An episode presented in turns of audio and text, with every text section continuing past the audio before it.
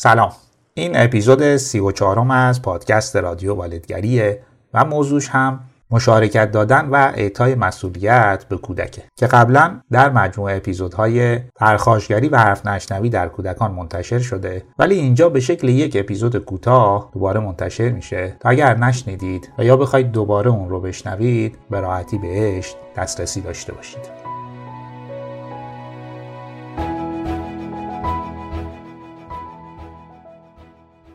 راهکار یا تکنیک بعد مشارکت دادن کودک و ایتای مسئولیت. اگه توجه کنید می‌بینید که کودکان از همون ابتدا یه تمایل عجیبی دارن که توی کارها مشارکت کنن یا یه مسئولیتی حتی به عهده بگیرن و از این کار هم لذت می‌برن هم خوشحال میشن. و این یه فرصت خیلی خوبه یه فرصت خیلی مناسبه برای والد تا با مشارکت دادن و اعطای مسئولیت های کوچیک و جزئی به فرزندش ویژگی های مثل اعتماد به نفس، حس همکاری، مسئولیت پذیری، مهارت در انجام کارها، تداوم در یک کار رو تموم کردن و توانایی تصمیم گیری، توانایی حل مسئله، خلاقیت و حتی احساس ارزشمندی و مفید بودن و عمل کرده مستقلش رو تقویت کنه. تو موقعیت های مختلف هم می‌تونید به فرزندتون مسئولیت بدید. تو آشپزی کردن آماده کردن سفره غذا و جمع کردن اون نظافت خونه جابجایی وسایل آماده سازی برای مراسم یا مهمونی شستن ماشین یا حیات منزل خرید مسئولیت توی سفر نگهداری از یک گیاه باغبونی و گلکاری رنگامیزی و کلا کارهایی که ما در زندگی انجام میدیم و کودک هم می‌تونیم توش مشارکت بدیم و یه مسئولیتی بهش واگذار کنیم. دو تا نکته هم هست که شاید بهتره بهشون توجه کنیم تا این تکنیک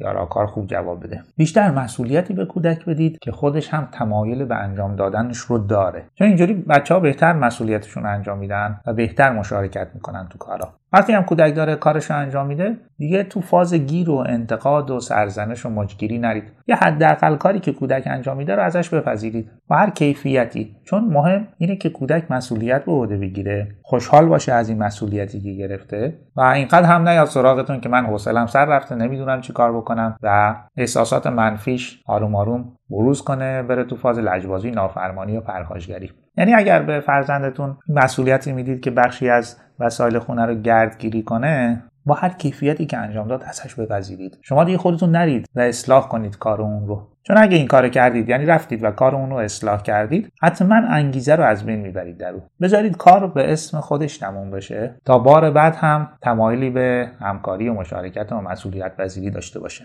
البته می‌تونید کودک رو راهنمایی کنید که کار رو بهتر انجام بده ولی شاید بهتر همون زمانی که کودک کار انجام میده این کار رو نکنید و بذارید بعدا توی فرصت مناسب یا دفعه بعد که می‌خواید کار رو شروع کنید یه سری توضیحات برای انجام و عملکرد بهتر بهش بدید. وقتی از پدرها و مادرها می‌پرسیم که دلتون می‌خواد یکی از ویژگی های فرزندتون وقتی که به سن نوجوانی یا جوانی رسید چی باشه؟ خیلی از پدرها و مادرها میگن که فرزندم مسئولیت پذیر باشه. ولی باید یادمون باشه که فقط زمانی یک کودک می‌تونه مسئولیت پذیر و وظیفه شناس باشه.